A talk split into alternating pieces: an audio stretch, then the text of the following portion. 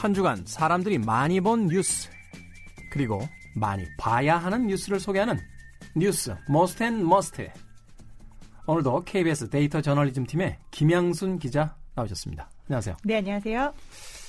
자, 한 주간 많이 본 most 뉴스 어떤 뉴스들이 있습니까? 네, 키워드로 뽑아봤어요. 네이버에서 가장 많이 본 기사들인데요.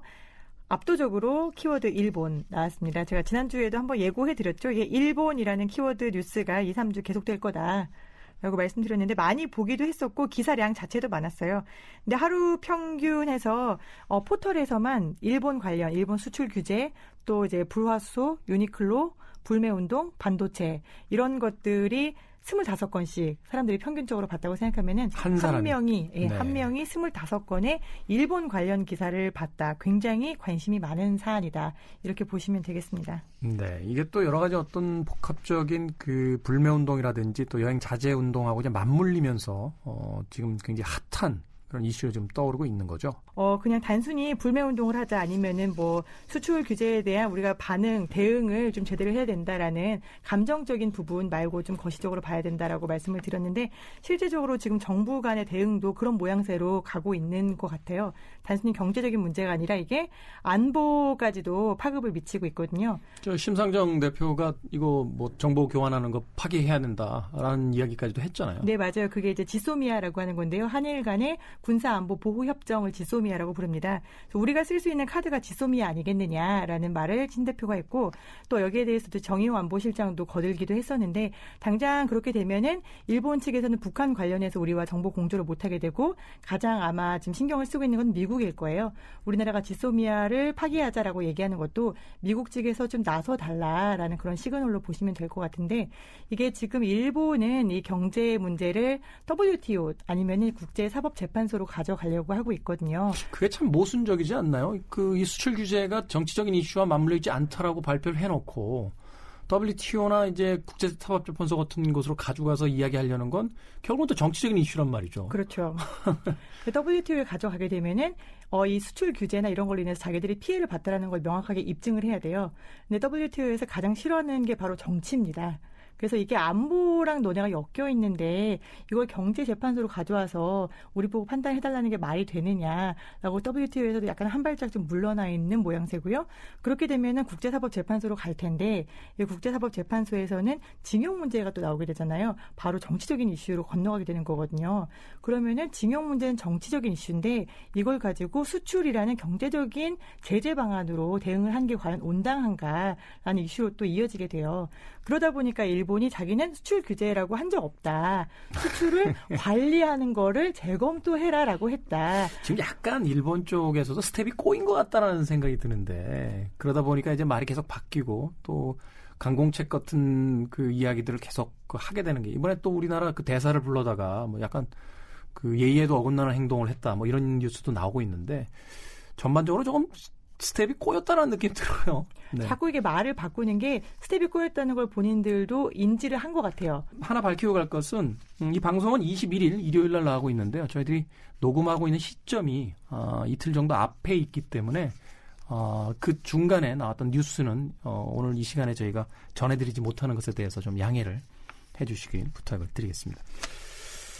네, 두 번째로 많이 본 키워드 전해드릴게요. 네. 두 번째로 많이 본 뉴스는 어, 정두원이었습니다. 아, 예, 참 안타까운 일이었는데요. 정두원 전 의원이 사망을 했어요. 지난해 비슷한 시기에 또 노회찬 의원도 사망을 했었는데 이게 참 한국 그렇죠. 정치에 어떻게 보면 비운이고 아픔이라는 생각이 듭니다. 진보 쪽 인사들에서도 그 이 인물평들이 나왔었습니다만 어, 말하자면 이제 그 대화가 아, 가능했던 어떤 창구로서의 어떤 보수적 인사들 그러니까 서로 진보와 보수라고 완전히 편이 갈려져 있었다 할지라도 서로 협상을 하고 이야기를 할 수 있었던 대화를 할 수 있었던 그런 인물들이었는데 특히나 이 정도는 그런 대표적인 인물 중에 한 명이었기 때문에 좀, 좀 많이 아쉽다. 아, 그리고 어, 거기에 대해서 많은 추모들이 또 있는 것 같습니다. 네, 세 번째로 많이 본 키워드는 어, 역시 매주 빠지지 않은 연예 사건 사고 키워드입니다. 그래서 강지환 배우죠. 네, 연애? 성폭행 사건이었어요. 연예계 왜 이러죠? 뭐 들리는 뉴스로는 뭐 술이 취해서 자고 있었던 게 아니라고 하더군요. 네, 뭐 여러 가지 정황들이 또 새로 나오고 있고 마약 검사를 의뢰하고 있다 이런 내용들도 나오고 있고 또 이제 성폭행을 한 다음에 노래를 하고 있었다 뭐 이런 돌출 행동을 벌였다라는 부분들도 나오고 있어서 이 사건에 대한 수사는 좀 계속될 것 같은데요. 올해 초부터 연예인과 마약 그리고 사건 사고 우리 단골 주제였잖아요. 그러니까요. 언제쯤 끝날까요? 이게 더군다나 그 저희, 저희가 지금 뉴스에서 다루지 않는 또 다른 연예인의 어떤 그 성추행 사건 뭐 이런 것들도 계속 뉴스에 있어서 사실 좀 이제 피로감까지 오네요. 네. 자, 한 주간의 most 뉴스 이 정도로 좀 정리를 하고요. 어, 이번 주 must 뉴스 좀 좋은 뉴스 있었으면 좋겠네요. 네, 그래서 must 뉴스는 좀 따뜻한 걸로 제가 찾아서 들고 왔습니다. 다음 주가 이제 각급 학교들 방학이에요. 더우니까 여름방학 할 때 됐죠. 방학인데 네. 제가 이제 몇 주 전에 갈무리를 해놓은 기사가 하나 있었거든요. 국민일보에서 나온 아주 작은 단신이었는데 어, 아직 살만한 세상입니다라는 코너에 소개된 단신 기사입니다. 뭐냐면 제목이 결식아동 꿈나무 카드 안 받으렵니다라는 거였어요. 음. 혹시 결식아동 꿈나무 카드에 대해서 알고 계시나요? 저도 사실은 이 뉴스 보고 알았어요. 네, 이게 뭐 결시가동들에게 이제 꿈나무 카드라는 걸 주면 어 그걸 가지고 이제 그 음식점에 갔을 때 그 5천 원 정도 선에서 이제 밥을 먹을 수 있다. 라는 뭐 그런 카드가 있다고 하더라고요. 네, 맞아요. 한 끼에 5천 원 정도인데 이게 지자체별로 또 다 다르기도 하더라고요. 저희 아이도 이제 학교에 방학할 때 되면은 가정통신문이 와요. 혹시 급식이 필요하십니까? 방학 동안에 그럼 체크를 해주세요. 하면 부모가 체크를 하면은 학교에서 이제 구청에 등록을 해서 꿈나무 카드라는 게 발급이 됩니다. 네. 그럼 이 아이가 그걸 들고 가서 식당에서 내밀고 이걸 먹을 수가 있는 거예요. 근데 아이들 입장에서는 사실 5천 원으로 요즘 식당에서 먹을 수 있는 식당 흔치 않잖아요. 없어요. 거의 없 습니다. 힘들죠. 좀 뭐 이런 표현이 좀 그렇긴 합니다만 좀 영양가 있고 좀 이렇게 먹고 싶은 건요 다 넘어가요. 예, 뭐 라면이나 뭐 아니면 뭐이 이 정도가 이제 5천 원 밑에 선들이지. 네. 근데 아이들 입장에서는 그렇고 이 점주 이제 마포구 상수동에 있는 한 파스타 가게 점주가 올린 글이었는데요.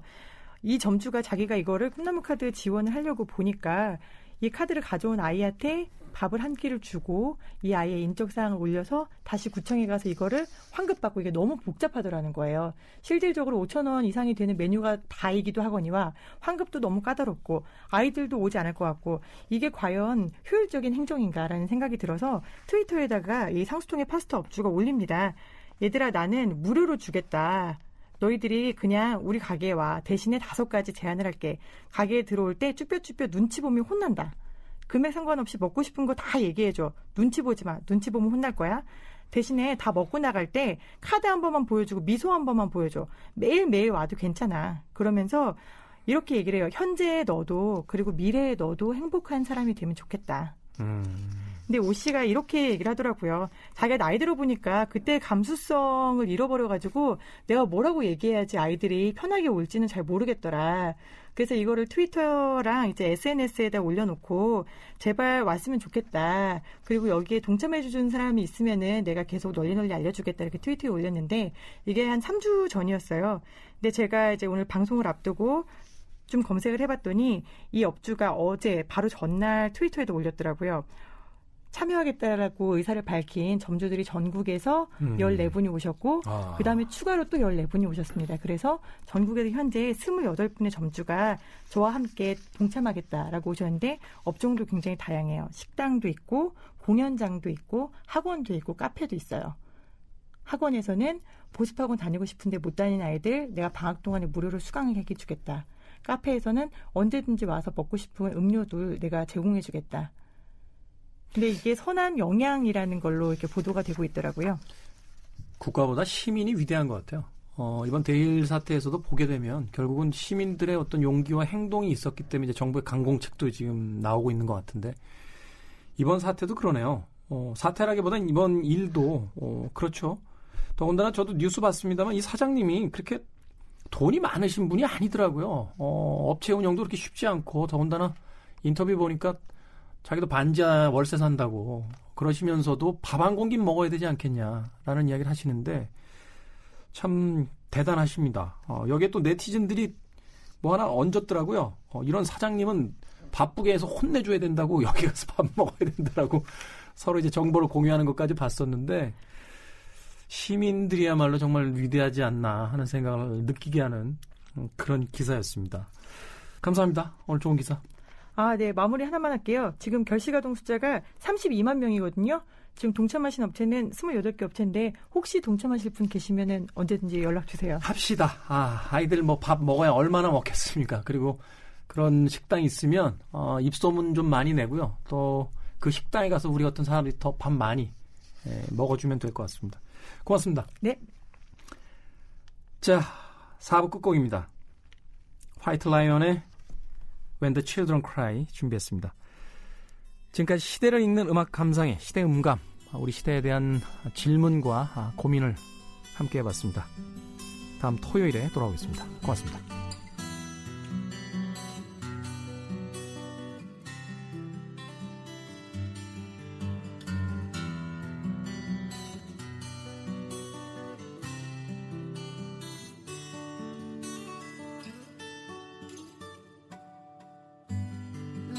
Child.